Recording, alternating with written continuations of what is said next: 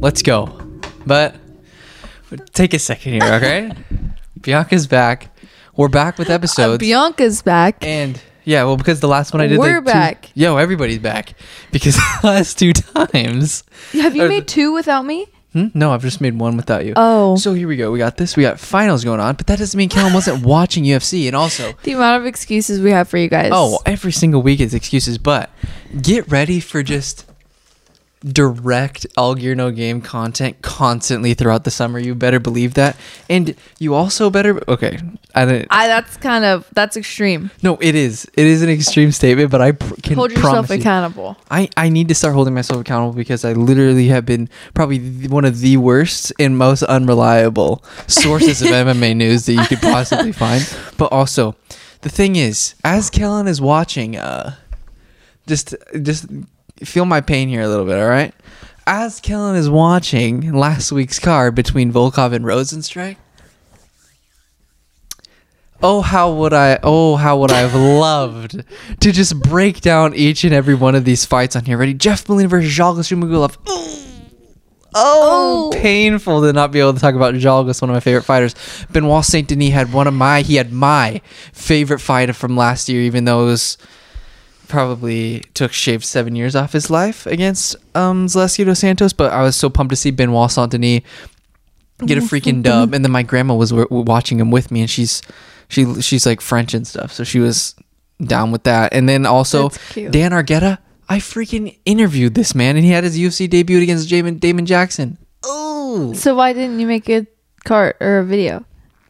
because i don't know if you remember but i probably slept for like a cumulative like four hours on like thursday Oh. wednesday and thursday doing finals assignments Yeah. So now, but we're set to go. And then also we had Zarrukh Adashev fight Ode' Osbourne. Oh, Movsar Evloev. This is the one that really freaking killed me versus Dan Ige. I wish I could have talked about that one. And then the main event is obviously fantastic, but you know we can't really live in the past. We just have to. We're gonna. It, it, that's the, that's basically that's our like mo is we talk about things that happened two weeks ago. But before we even get into that, me and Bianca we watched. Um, before we get into any MMA, Oh, we have we have a time um, limit here too. But what did we watch last night? We have to give our, our annual movie rating since we're not back. just what we watch, but last night. But we've been gone so long, we always give our input on shows and stuff too. So last night we watched Jackass hmm uh, Forever, Yes. and that was intense. It was insane. Yes. no. Like, One so question I have for you is because um, you Francis Ngannou was on there and he punched that yeah, one cat Francis in the balls. Ngannou was there. And I don't that guy. The cup test shot. Those are probably the worst ones. well, it was so funny too because he thought that he was getting hit by a lightweight, so he was like okay with it, and he and then Francis shows up. He's like, "You said I was gonna get hit by a lightweight." I know, and we're late to the party with Jackass Forever too, because this came out a while ago. okay. Yeah, I know, but, But, uh, it's okay. What's the one stunt that you do you would do that wouldn't be too outrageous, but what you would do? Like, what is something that you would set up that for you would do with the. Um, probably the I could see you doing some of the ones that the girl did, like getting hit by the scorpion or licking the taser. I think you would do good. No, I think you those could were do it. intense. I would never ever. Scorpions are one of my like. You wouldn't even let the scorpion biggest get to you. fears. No. I would probably do the bear because it was cute. Oh yeah, the bear was. It then the guy was like, "I gotta go in. I gotta the go guy in." was kind of nervous, but no, actually, I'd probably just do the ones at the beginning where they were just they were human ramps, where the guys are doing oh, skateboards. Oh yeah, yeah, yeah. And they were going over the top of them, and I you just like get that wasn't smushed. too bad. Yeah. Yeah, that wasn't too bad. But I think the one that I would do that it would be terrible, The but I. I would definitely do it because I feel like the the the pain is high, but the amount of you getting injured isn't very high. I would do the the skateboard guillotine one where you put your shins out and then have the drop the skateboard down because you're not gonna like die from it. You're not gonna get your balls that, pinched. That wasn't You're not having to do. necessarily. That was like the most mild out of all of them. Yeah, them. but you can't make a sound. I think I could. If, the, You- if I there's had no to way do you one, wouldn't be that's the able one to- I would do. There's no way you wouldn't make a sound. No, I know that, but I think that's the only one of the whole show that I could do. I She couldn't licked deal a with freaking bugs. I couldn't taser. deal with anything. She licked a taser, and the guy got bit by a snake on his face twice, and didn't make a is sound. legend. and didn't make a sound. Poopies That is an was absolute god. But what would you do though? I already said I would do the skateboard one. Oh yeah, that's, was that's, the a lame one. You just want to lay at the bottom of it. what else was there? I don't know. The fart one. Getting shot out of the can one would was be easy. fun. I know what one I don't want to do is the bowl. And what we do in one of All Gear No Games' first ever podcast was ranking um, the toughest sports ever. And bull riding. And bull of them, riding was like number one for me. Or was it the bull It riding was was, like top five for me, I think. Yeah. But we've also been watching the new Obi Wan Kenobi, and I just finished Stranger Things. Kellen is not a Stranger Things um, fanatic like me, but he did watch one episode, which happened to be this the finale of part one, season Mm-hmm. four. So I've convinced him to watch part two of season four, July first. So he's hopping on a little bit on the train. Yeah, it's okay. I, I don't know if I would get into anyone else, but I just want to see the one girl fight the other guy. That, that the the demon zombie guy. looking dude. He's not a demon. He's terrifying. Uh, he's zero one. Technically, he's number one. Yeah, but my movie rating for Jackass Forever is I I, th- I, You're give, I give it around obsessed with eighties. Jackasses, Jackass movie. It's fun watching things that you would never do. I, would know. never do. I'm upset that you watched the other one without me. I wanted to see Four it, point five on Netflix. But um, yeah, I would give that out of like entertainment level. It was definitely in the 80s. So Yeah. But we got a stack show for you today. We're gonna basically, I want to run through. I mean, we're not gonna run through all of them, but we got the Holm versus Vieira card, which had some sick fighters on it that I kind of want to. so this is the one that already Fast happened. run by two weeks ago, and then Volkov, Volkov versus Rozenstruik, and then we obviously have Prochazka versus Teixeira. Let me just bolt through some of this suckers really fast, okay?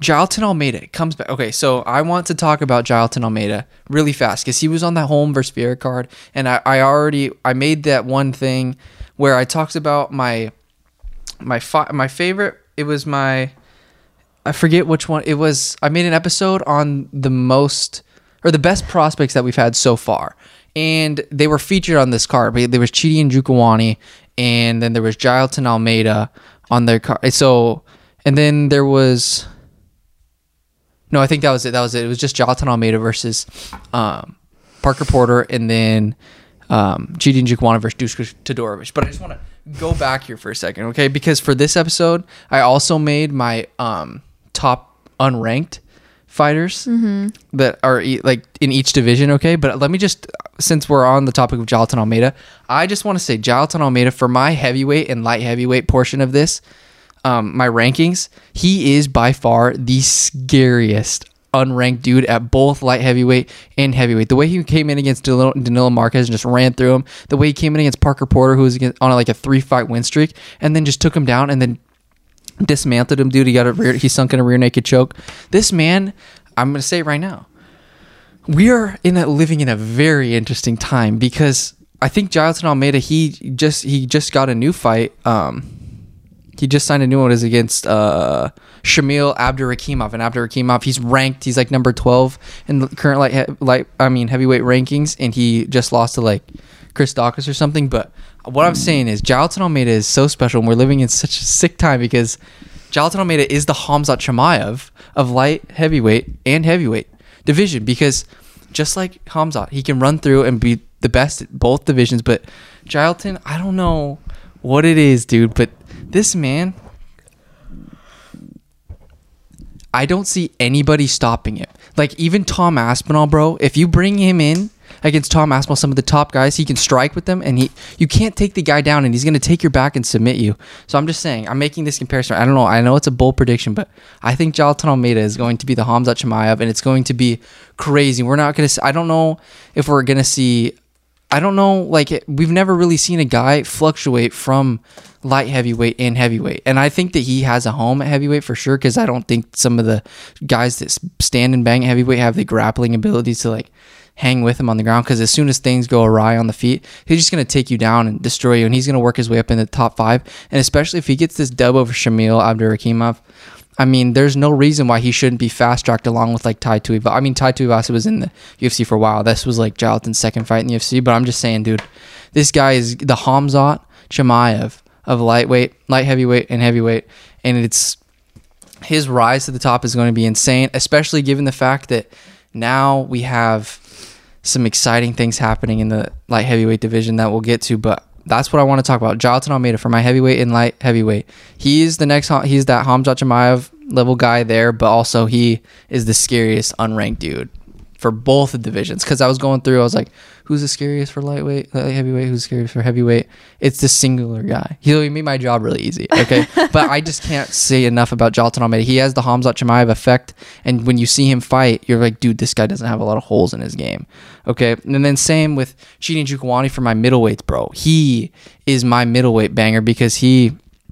Uh, he's my middleweight uh, scariest unranked. His Dushko was doing good. Like Dushko was doing good in their fight, and then he catches him with an elbow, and it's all over. And he has the attributes to like, I, dude. He, I think he can grapple, and he obviously can strike with the best of them. And so, you at middleweight, everybody compares you to like the Jared Cannoniers and the like um, Israel Adesanya's and Sean Strickland's and stuff. And I think when you look at middleweights, you have to be able to like compete with those guys and have the attributes because a lot of the middleweights, I feel like they're big, strong guys, but they can't necessarily like, I don't know. They don't. You just see you see them fighting. They're good, but you just are like, I don't know if this guy can go to the next level. But watching Chidi Njokuani, it's like, dude, this guy, he's one shot away from beating anybody in the division, basically. And so that's mm-hmm. what I think separates him from the pack, and that's why I picked him as my middleweight. Like, absolute savage, scariest unranked dude, and should be ranked within the very near future. And then on that, I guess like I'll just finish the list because so I have the light heavyweight heavyweights. I was gonna save this for the end, but screw it, it's fine because it's all because it, it's like doesn't make sense to talk about Yeah. them twice or whatever. you Yeah. know? So and then for my uh, welterweight, okay, I put D Rod because I know he had like a hand injury, but Daniel Rodriguez, like we say all the time, he looks just my like uncle. her uncle, but he's an absolute killer. I mean, he isn't ranked yet. I don't think. I don't think so, because I we I intentionally try to do these podcasts on Tuesdays because that's when the new rankings come out. But Daniel Rodriguez, I'm telling you, dude, boxing. He can he uh, in his last couple of fights like Preston Parsons and Kevin Lee. I mean, he just pops you with his jab, dude, and everything is so firm. He doesn't even throw like hundred percent. Everything's just so straight and crisp, and he just splits your guard and kills you. But then when people try to take you down, when guys try to take him down, he just stuffs. He has such strong hips, so and that's like we've said, crucial against when you have to fight guys like Yeah. Belal Muhammad or Hamza Chimaev. Having good takedown defense is essential, especially when you're a good striker, because you're striking like we know, dude. It's useless when you're off your back. Like we saw against Vicente Luque, he couldn't stop a good time takedown from Belal Muhammad. But I mean, even though D Rod he is like in his mid 30s or whatever, I still think he's got a lot of juice in the tank. Going to be a late bloomer, you know, but he's just so tough. So I picked him for my most dangerous 170 unranked guy. And then for most dangerous 155er, it has to be Claudio Pu- Puelles because the way he's basically ran through his last opponents in between um, Gruetzemacher and Clay Guida, who are fantastic wrestlers, the way he just slips and just scrambles and the way he just transitions into submission attempt after submission attempt is insane. And also his, um, I don't know, like his fire IQ, like when he's striking or whatever, he just does a really good job of mixing it up and setting up his takedowns. And he just is a really well rounded fighter. So I'm put, picking Claudio, Claudio Puelles. And then similar to Claudio at 140, um, because Claudio's the 155er, my most dangerous 145er is by far Charles Jourdain because the way he beat Lando Vannata, who is, I mean, gave guys like Tony Ferguson problems at lightweight. I mean, Lando Vannata is an absolute killer, and for Charles Jourdain to pull off like a guillotine, I think he did, and then he absolutely blossomed into an absolute manimal against Andre Ewell, dude. I think Charles Jourdain, even though there is so many absolute killers at featherweight, I picked him amongst others because I just think that he has the brightest future. And then he like he's he he's has just the absolute perfect opportunity set up against him because remember the fight against Billy Quarantillo and Shane Burgos? It was on that like Chandler versus The one that was crazy. yeah, it was absolutely Yeah. wild. Yeah. Ch- Charles Jourdain, he just got his fight with Shane Burgos, and Burgos is 14. So it'll be Charles Jourdain's opportunity to crack into the top 15 of um, featherweight. So You I'm get just so excited, even your neck turns red. Oh my god, you're like burning up. Are you okay? yeah, I'm so- I'm solid. Do I look red? Like, am no, I bad? Like your chest looks like you're like freaking having a. No. Oh, oh, oh! And your chest looks like you're having like a. no, I'm just pumped because Shane Burgos and uh, and Shane Burgos is about to get another 50k check because he's gonna have a fantastic dance partner. you get so excited. in Charles Jourdain. So Charles Jourdain can beat you from everywhere, and I'm just pumped because I'll never forget his Andre performance where he just yelled and became just an absolute freak in nature in front of our eyes. So yeah, I'm pumped for Charles Jourdain because he's finally getting his opportunity to crack into the top 15, and he's dangerous from everywhere. He throws acrobatic like Michel Pereira like kicks. He can crack you, and he can take you down and obviously finish you on the ground. Crack you. Okay, 135ers. Did I even? Okay, this is the thing with the 135ers is the unranked guys. You can basically make a whole two divisions basically. So I was like going through and I was like, yeah, dude, do I even bother with picking one because everybody's got their like, oh, Adrian Yanez, Tony Kelley, all these dudes that are and Jonathan Martinez, all these dudes that are unranked and stuff. And I feel like I've already harped on that um, enough, but Bianca's very familiar with this guy, and I know he he's having a uh, he's having his UFC debut soon, but I forget who. I'm familiar with him, but he's not even in the D- oh, UFC yet. oh, you're UFC. ex- you're you're, UFC? you're extremely familiar with him. Let's hear it. He goes by the name of Pretty Ricky Turcios. Oh yes. Yes, and he. Okay, I want. I got to look this up really fast. I was just on his profile, but um, who's My he? Who's he lined up spiritual to fight? Oh, he's lined up lined up to fight Aiemann Zahabi. Okay, Aiemann's good. This is a good matchup for him, but. Ricky Turcios, I think, even though the, he basically has the experience. I mean, he's fought Dan Argueta, who just fought in the UFC, and we sh- showed how good he is against Damon Jackson up a weight class, okay? And then he's had to fight Brady Hiestand, who's a young, good fighter, Liudvik Sholinian, who's like a legit grappler. He got all that experience within the um, Ultimate Fighter tournament. But Pretty Ricky, he's the same as like Javid Basharat. All those guys elevates his opponent's game, baby. And it doesn't matter who's fighting him. He finds a way to like implement his style and uh-huh. like kind of play into the game of the other guy and just like it just makes for a really good matchup. And he also talks crap. He's like Max Holloway esque and he gets I don't know, it just there's an aura about him where no matter what happens or like who's he's who he's fighting, it's always exciting and his striking yeah. game is insane. His way he gets out of tough situations is incredible, and he's not afraid to put himself in the fire in order to have success. Like if something's not w- working for him, so cool. yeah. Like what's your favorite thing about him? Like when you're watching him fight, it's just like I don't even know. He's just like he doesn't quit. no, And he- exactly. Yeah, he's just a good fighter. Like it's entertaining to watch. No, I know. He's literally just like no matter if he's if his striking's not working, he finds a way to get the fight to the Yeah. ground and he finds a way to get ahead on the scorecards no matter the situation. So like that's why I think that he's the most dangerous is because even though he's still young and has a long ways to go in his career, like I just think that no matter he, who he goes against, he's just gonna give him hell no matter what. Mm-hmm. Totally. And then also it's a 50k check every single time he goes out there. So like everybody's gonna be like they're gonna be lining up to fight him, but then at the same time when they're in the hospital after, they're like, oh, I don't really want to fight him. house- Was it really worth it? But yeah, he's an absolute funny. killer. So Yeah, that's why no, I he's picked him as sick. 135. Yeah, Even though he hasn't even fought in the UFC yet, but he technically that's a good pick for sure. Yeah. And I feel like I haven't talked about him enough. No, how yeah, much I, I, like didn't him. even think. I'm surprised this is his debut. I would have thought it would have been sooner. Yeah, and he's so experienced too for like, and he just for not having as many professional fights. I feel like he just he fights like a legit top 15er in the bantamweight division. Mm-hmm. But okay, then for my flyweights, let's get to this right freaking now. And this is another rant. And do we need more of the rants? No, we don't need any more of the judging rants.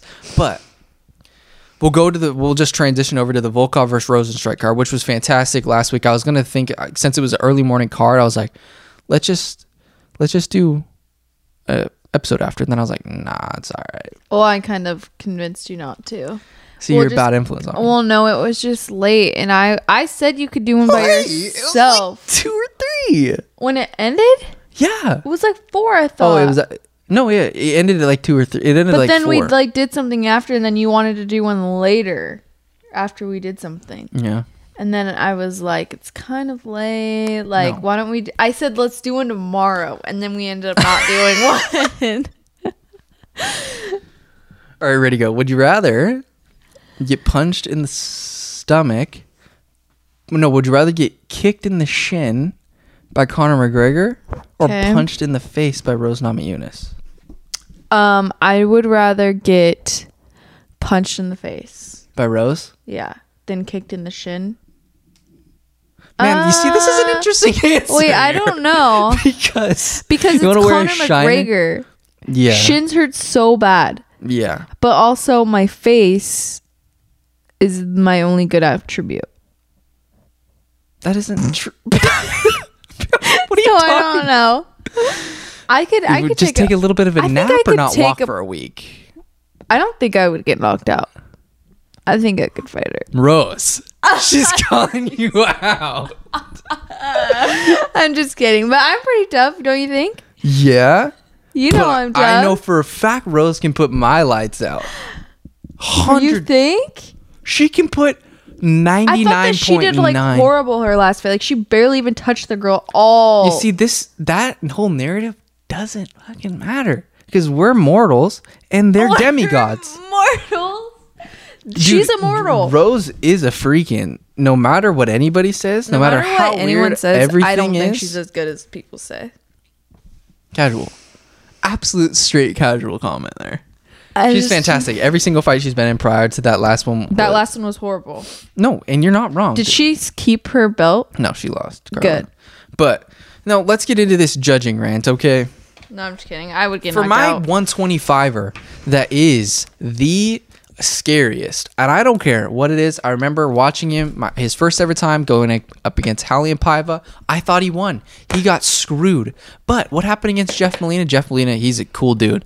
Like the way he was ripping on uh people I think people were giving him crap for wearing like the rainbow things on his short the letters on his shorts for LGBTQ and was he the one that like he was the he one was, that was talking about yeah people like just need to be decent human of beings. Yeah, bro.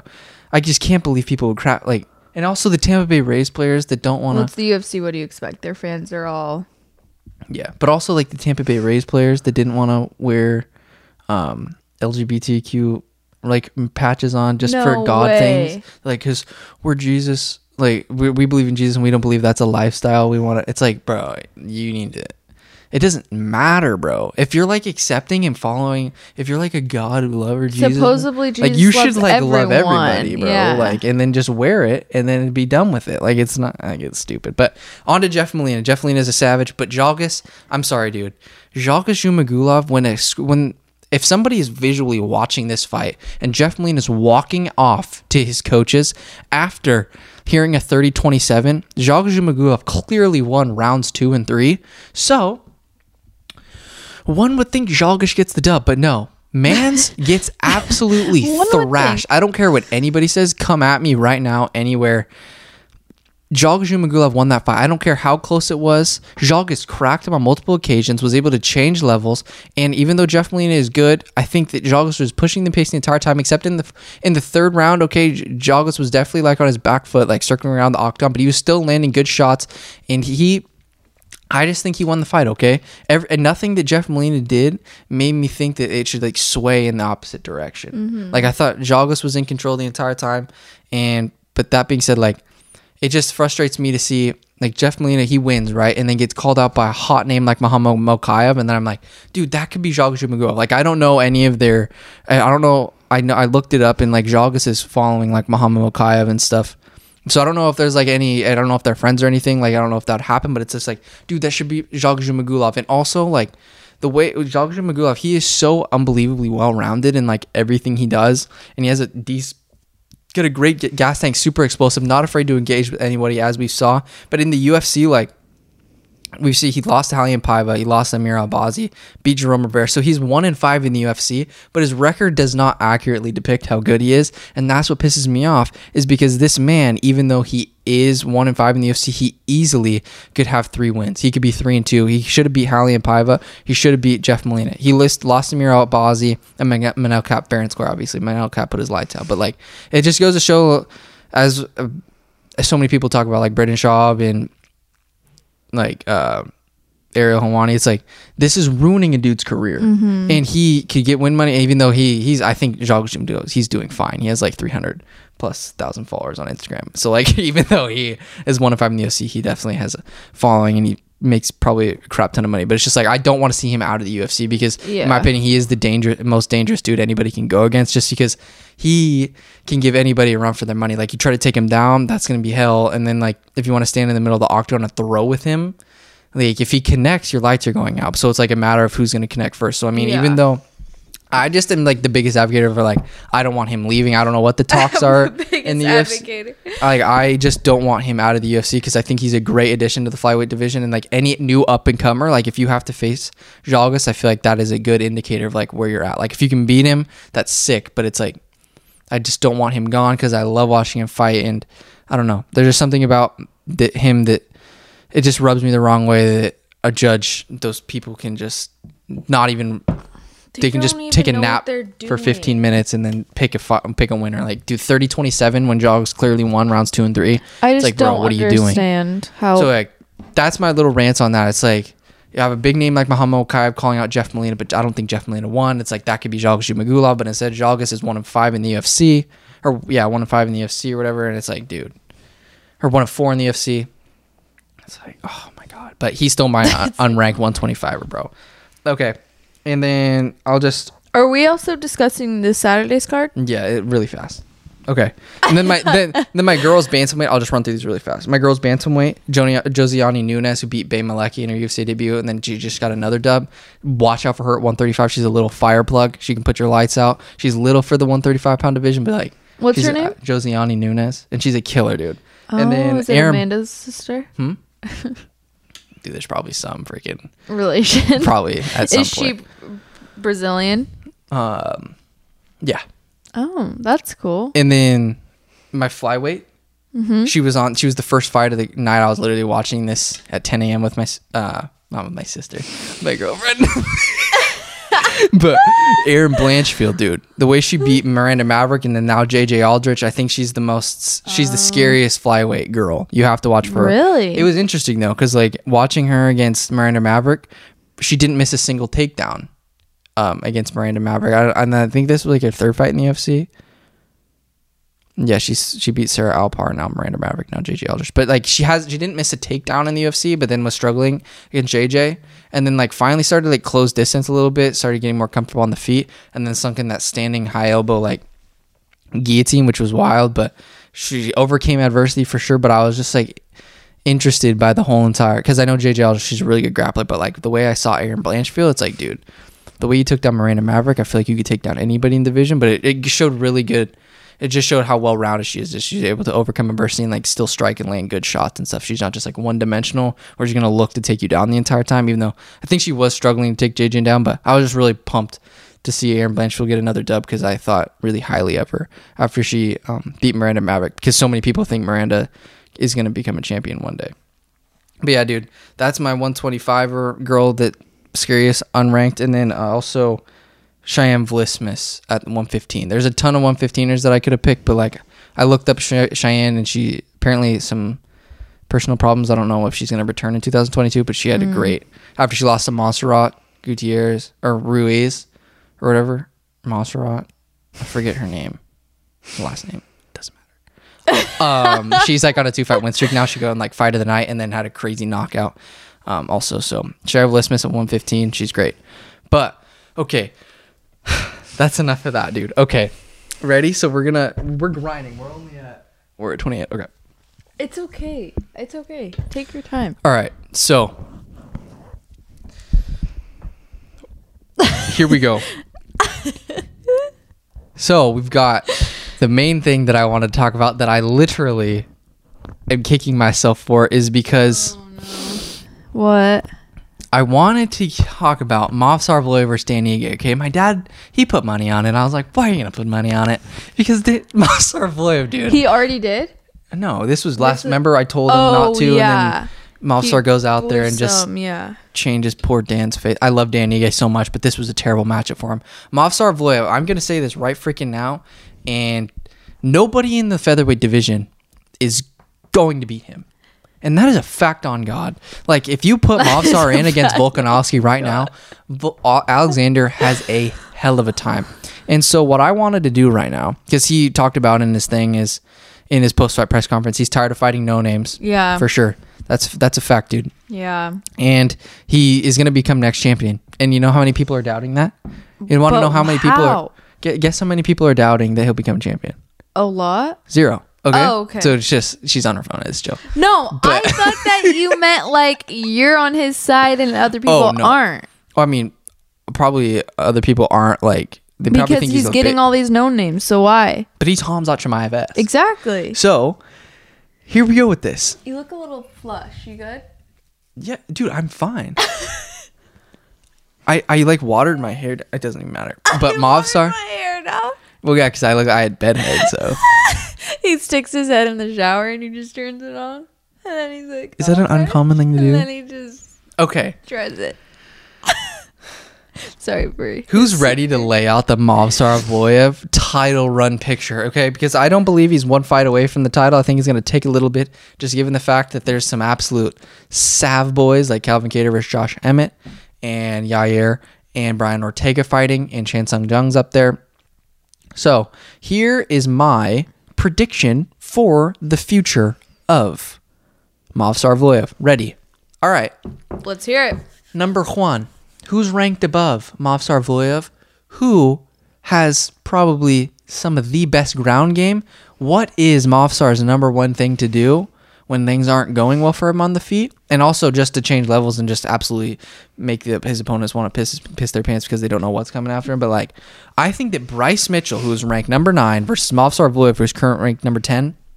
Bryce Mitchell, I don't know if there's anything lined up. I don't know if he has any injuries right now. I'm just speculating. Like, let's make this sheet right now because the way Bryce Mitchell beat Edson Barboza, who is UFC Hall of Famer, Bryce Mitchell versus Movsar Evloev is going to be one of the craziest fights of all time because if you're if if Movsar takes Bryce Mitchell down, Bryce is gonna sink in like a twister choke or something, and then like is gonna get back back to to his feet, and also Bryce Mitchell's boxing is insane because I'm pretty sure he sat down Edson Barboza, dude.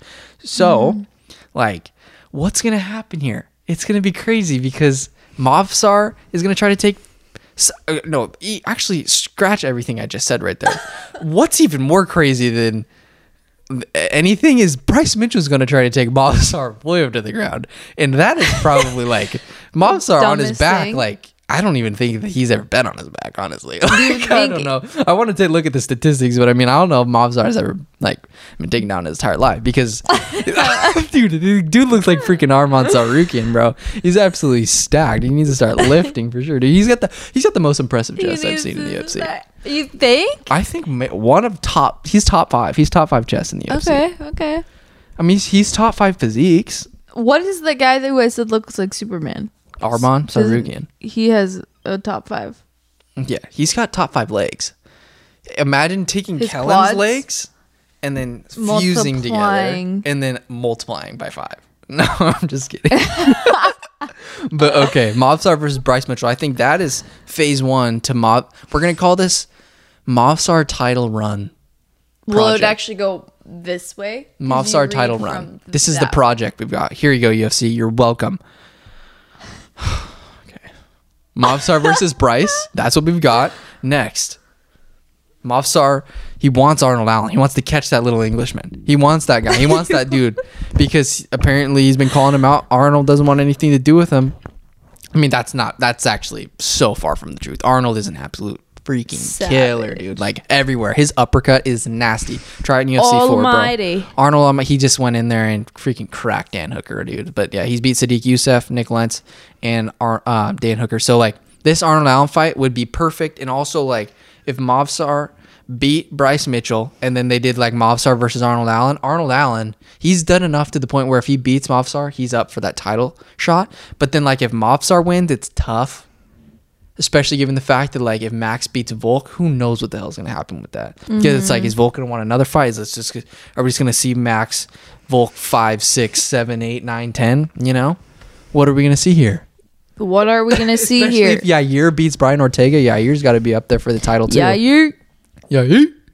But okay, so Movsar versus Arnold Allen, that would be a crazy fight. I don't know what the hell is gonna happen in that, but if Movsar somehow gets that dub, just given the fact that he's young and stuff, like I think he's gonna fight one more big boy. I think he's gonna. I think he's gonna have to fight another big boy, whether that be Kattar, whether that be Emmett if he loses to Kattar, like whether that be the loser of Brian or like this is a long ways away. We're talking like mid next year that we'd be, or like even like two years from now that we'd probably be talking this. Just given the fact that who knows how frequently he'll be fighting, but Yeah. I think that he's got to win three more. It's that three is the golden number here. Because there's just so much cluster at the top of the division, so many guys, and it's just like blah blah blah. And especially if like if Volk wants to go up a weight class, you know, and fight, that's just gonna put things out further. But it also could be good though if Volk wants to go like if he beats if Volk beats Max, which I- don't know what'll happen, but like if that mm-hmm. does happen. That could set up an interim title shot, which could drop it to two. You know, that could drop it an interim title shot for Mobstar to two. So that's my whole entire kind of plan here. It's either two or three fights, but it's gonna have to be against some heavy hitters. He's not gonna like beat a guy that he's not gonna like beat a Bryce Mitchell and then get a title shot. He's not gonna like just simply beat Arnold Allen. He's gonna have to beat somebody that's like fought for the title mm-hmm. or fought a guy that's fought like a champion Yeah. in order to get there. Mm-hmm. So that's my title picture. I think that Mobstar he is going to run through everybody, but it's a matter of time. And we have seen that he does he can get clipped like against Hakeem Dawodu, but that is my prediction. I think that he's just fantastic, phenomenal, unworldly. Like he is so good everywhere, no holes in the game whatsoever, dude. But that being said, like um one thing that I did want to talk about, and we'll get into the Prochazka card here really quickly. I just it just really came to my mind is I was playing UFC 4 and I just wanted to get at anybody who's watching their thoughts because like I really do who who do you think if I was to ask you right now who do you think could beat Charles Oliveira?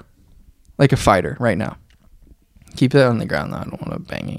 You can take it out. You can take the mic out. It doesn't make a noise. Um, I don't know because I honestly don't think Conor would beat him, no. And so I don't know who else could.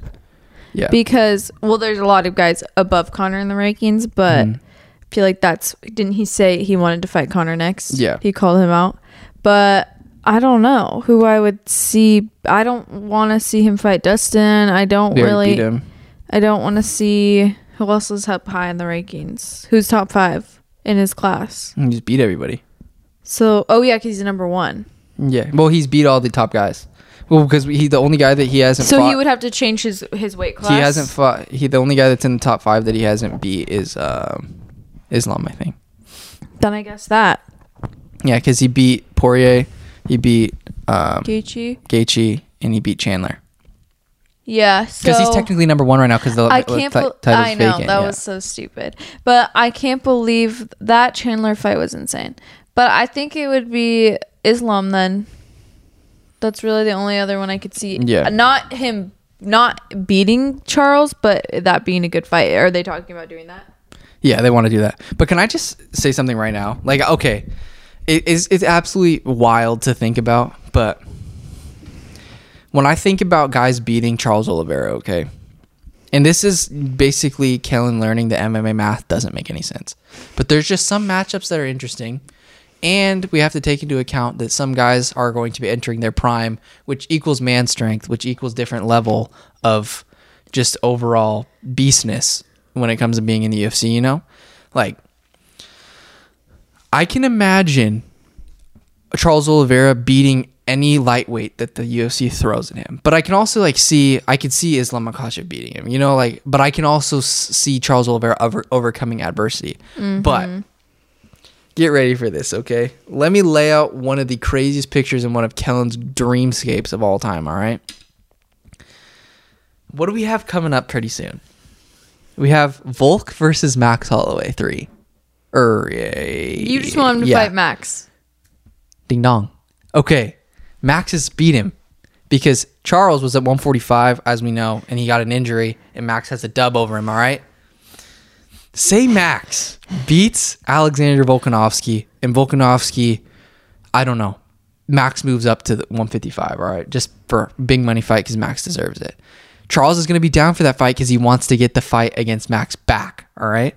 I'm saying right now, I'm not saying every a lot of things on UFC 4 like are wrong, but I'm just saying that I think Max Holloway. You, I don't you see. beat Oliveira on UFC four using Max. yeah, and I'm not just. I I'm saying right now, dude. Max Holloway. Mans showed off so much of his abilities against Yair Rodriguez. Scrambles, takedown defense against Volk, takedown defense against eh, like Yair, uh, against yeah against Volk. Um, Gil Scrambles, like I said against Yair, I'm like stumbling over my words, but I really think that if the fight goes to the ground, Max Holloway is going to show why he's the goat, why he's the freaking goat, dude. And also on the feet, it's hard to put Max Holloway away. Like his chin is legendary granite, baby. It's absolute Hawaiian coconut like palm tree oh, steel. That's what I'm saying right now, dude. You can't put this man away. If Dustin Poirier can't put you away, I'm telling you right now, Max Holloway staying awake in that fight. I don't see him getting knocked to the ground. I'm not saying that Max can beat guys like Justin Gaethje, Islam Makhachev, Michael Chandler. I'm not saying any of this. I'm just saying when it comes He can just beat the one- guy who beat all of them. I'm just saying when it comes to matchups, and when we lock two absolute savages in there at 155, especially Max entering his prime at 30 years old, who knows when he's one, 31, 32. Big man strength is killing. 31 32 when he gets big man strength big boy when he gets that out he gets that um pork in him no no what what dude, what's it called bro Kahlua? pork? no bro i don't even know i don't even know what i was gonna say but when pow? Huh? Poo? poi Poi. he's that poi strength bro his big boy boy man strength i'm just saying when i lock charles in with max i don't see a world in which max loses i don't know if i'm crazy for That's that uh, called being a biased fan, but it's okay because you have faith, and that's what matters. I just think that Max, he might get that. He might once he hits that prime, he could put on the necessary muscle. I love you, Max. Where because when he came in against Dustin Poirier and fought for the interim title, he didn't look like he put the weight in in the right places. But man's is thick now. His legs are Means thick. it's thick. He's So been I training. that's just food for thought. Okay, that's just what I think right now, and be, it, I don't know. Just it is what it is, Just as think Max about would it, say. okay? That's Just sit on I it. think Max is the only guy in the UFC right now that can beat Charles Oliveira. okay. Okay.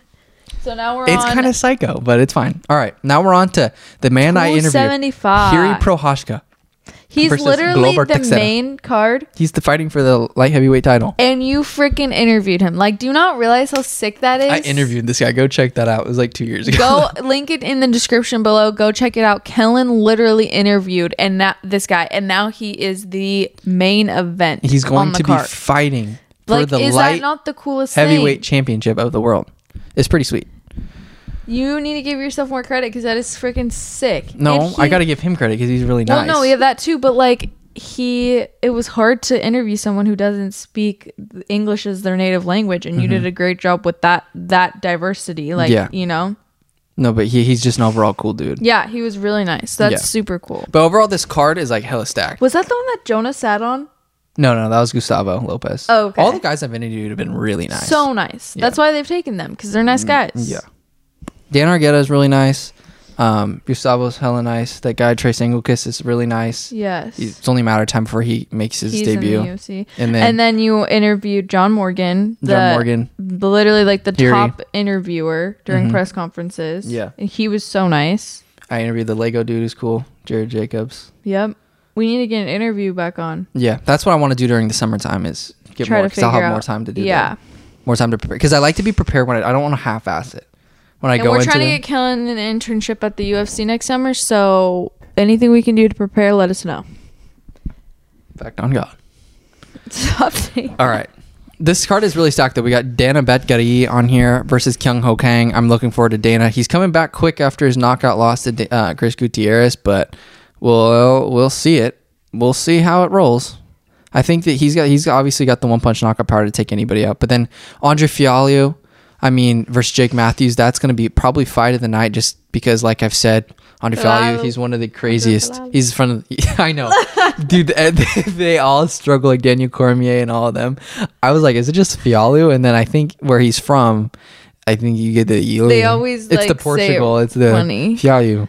So you got to add the Ilu at the end. Yeah, But he beat Miguel Baeza, uh, lost to Michel Pereira, who's a killer. But I, as we said, like in the past on a prior episode, this guy is absolute killer, top prospect we've seen in 2022 so far. Then Seungwoo Choi versus Josh Culibao. Culibao is just an absolute scrapper, and Seungwoo Choi lost to Alex Caceres, but he's such a fast striker. And then Jacob Malkoun versus Brendan Allen. This is baller fight. Brendan Allen's coming off that dub over um, Sam Alvey and Malkoun's obviously a fantastic fighter. I think Brendan Allen, I mean, at 185, he's pound for pound probably one of the most skilled. It's just a matter of him putting it all together. I think his mm-hmm.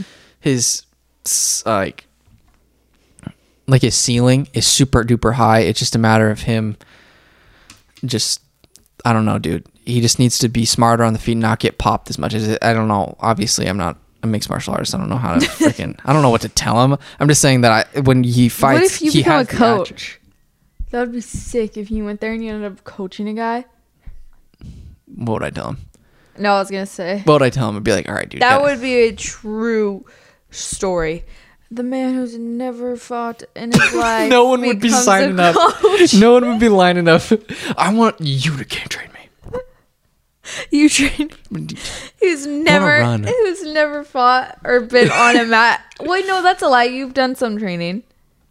Yeah, I did jujitsu for like two weeks. and I wanted to kill myself because it hurts so bad. Because I, ha- I got two surgeries on my elbow or whatever, and then I get guys putting me in arm bars, like huge guys that are just cranking. I'm just like, You should try doing it again though. bro, no. I need to start stretching if I wanted to do that. The way they contort their bodies and stuff. It's It's- crazy. underrated for sure. And then mm, Ramzan Amir fighting Jack Della Ma- Maddalena. That's gonna be a good one. Right here, Bontorin versus Manel Kape. Manel Kape, big fight for you. Um, Zhang Weili versus Fiona and Jacek. Fantastic. If you haven't seen the new Mype Sports, Fiona and Jacek is cringe. My sports. That video is fantastic. That's gonna be great. That's probably gonna be fight of the night on the main card. Valentina Mm-hmm. versus Taila Santos. Valentina, I expect her to just show her dominance. But- annihilate. the last thing I want to talk about, dude. At the main event, this is the last thing we'll talk about. Hiri Prochazka, okay? Just kidding. Hiri Prochazka. It cannot go. Like, he is so unbelievably important to the light heavyweight division. I'm going to tell you why right now, okay?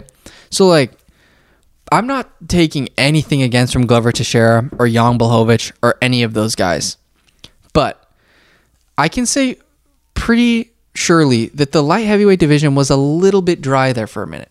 Like after Jon Jones took out everybody, Jon Jones steps mm-hmm. away, it just becomes an open free for all basically. Mm-hmm. And there's really it just goes to show how great those guys are. Like it just goes to show how great Jon Jones is because Jon Jones made these guys look like they just they just weren't on his level, obviously. But then like it's great to see Jan Blachowicz and Glover Teixeira get their shine or whatever. But when you look at Glover Teixeira and Jan Blachowicz, when you're comparing him to a guy like, even though it's it's really not fair to say, but like when you're comparing him to Jon Jones, it's like Jon Jones is the standard of light heavyweight champion that you expect. So like when a guy like Glover Teixeira or Jan Blachowicz are the champion, you're like, God, you know that It could be they're not the best Yeah, in the it world. could like be better. I don't want them to. I don't, I, I don't want to sound mean or anything, but it's like There's room you- for improvement.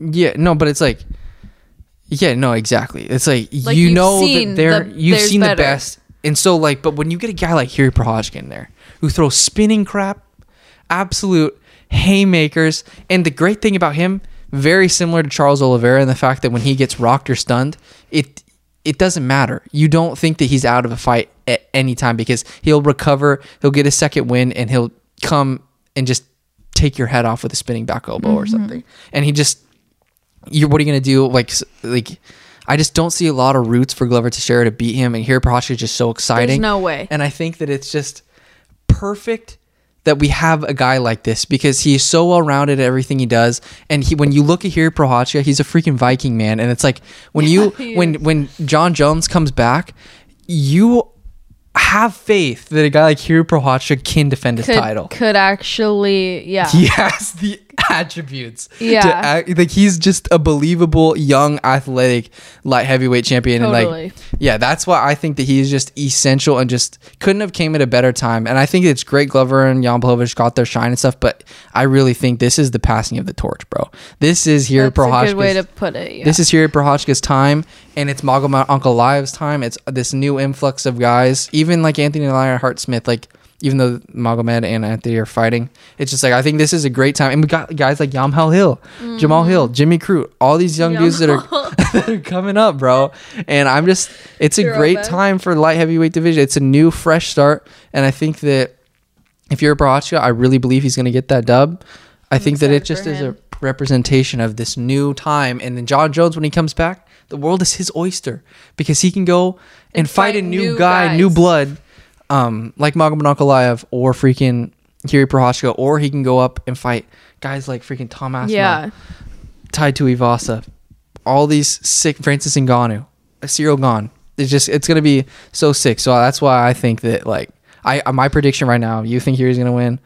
I think Yuri's definitely gonna win. But yeah, that's why I just wanted to get that kind of off my chest. Is I think that Yuri is super essential right now to the UFC light heavyweight division. But yeah, I'm so pumped for this card, and It's gonna be good. it's gonna be a good one, baby. Gonna Let's be go. good. Thank you guys so much for listening, and yeah, we'll be back on a more consistent See you basis. hopefully next week, but Thank you. don't count on it.